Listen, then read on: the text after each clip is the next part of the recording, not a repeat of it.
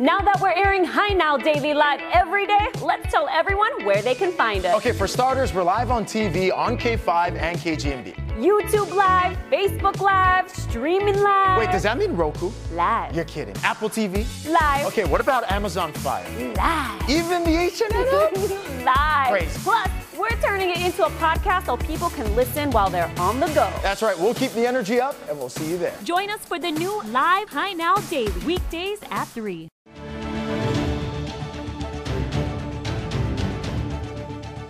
Someone rushed a mass murderer in a courtroom this morning. 19 year old Peyton Gendron was at his sentencing hearing. He pleaded guilty to killing 10 black Americans in a Buffalo supermarket last May. We love our kids. We never go in those neighborhoods and take people out. Don't do it. Gendron was taken out of the courtroom briefly and then brought back in.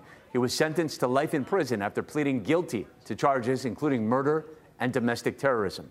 He apologized in court, but the judge, uh, for the judge, those words fell flat. There is no place for you or your ignorant, hateful, and evil ideologies in a civilized society. There can be no mercy for you, no understanding, no second chances. The damage you have caused is too great, and the people you have hurt are too valuable to this community. You will never see the light of day as a free man ever again. Gendron also faces separate federal charges that could carry a death sentence. We have new details this morning on that earthquake that shook parts of Hawaii Island last night. Here's what we know. There was no tsunami threat to Hawaii. The USGS says it was a magnitude 4.8 quake. It happened around 9:30 last night off southeast Pahala.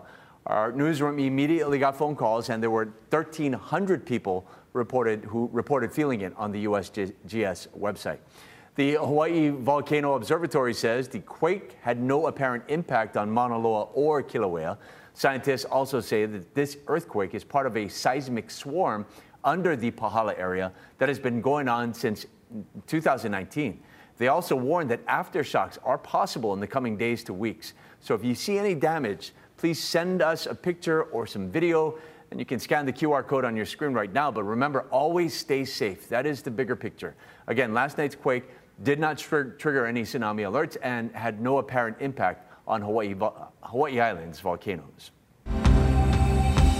Hawaii Island will be picking up the brunt of this. They're expecting 8 to 12 inches of rain. Everybody else is going to be 3 to 4 inches depending on where you are. So there's going to be some deep tropical moisture that's going to be brought up out of the south. Thunderstorms, heavy downpours, snow and rain beginning with Hawaii Island, of course, as that system moves west. Let's give you your seven-day forecast. Cool start to the day with showers. This is where the rains really pick up for Hawaii Island. It continues Friday, Saturday, so know that if the ground's saturated, that's a possibility for flooding, and that rain continues into next week. This See It Now digital news brief is sponsored by Long's Drugs, bringing our heart to every moment of your health.